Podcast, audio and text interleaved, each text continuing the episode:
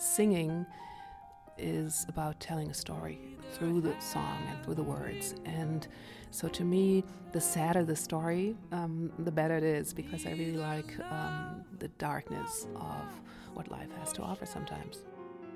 You've been listening to Bettina Pohle and the Ralph Ruh Trio. Originally from Berlin, Bettina is a mother as well as a German and literature teacher by day, but a professional jazz singer by night. She was able to study and live in the United States for 12 years, and during that time had become classically trained in music. She was always a high soprano for choir and oratory, but later decided to focus on jazz singing. It grew on me. Um, on that trip to singing jazz, I discovered my really low voice, and the more I sang, the lower it got, and the lower it got, the more I sang.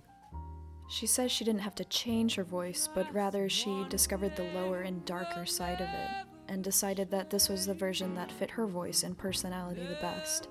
After coming back to Germany and taking a break from music for a few years, she decided that she would get back into jazz and pursue a career in jazz singing here in Berlin.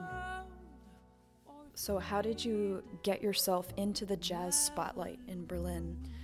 Oh boy, that's a hard question because what is the jazz spotlight in Berlin? Um, how do you do? How do you get in clubs? Um, you ask.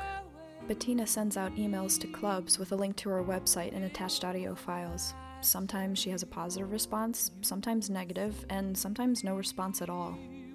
Music in Germany is um, a big deal again, which it is, but then the reality of being a jazz singer, for instance, is very different from what people think it is. I think most people think it's this, you know, every weekend, one wonderful, high paying gig after the other life, and it has nothing to do with it. Bettina and her friends joke about how jazz is an expensive hobby, but in a sense it's true because she doesn't know anyone, including herself, who could live on being a jazz singer. So, according to Bettina, jazz singers perform because it's all about telling a story and having people like the story you're telling.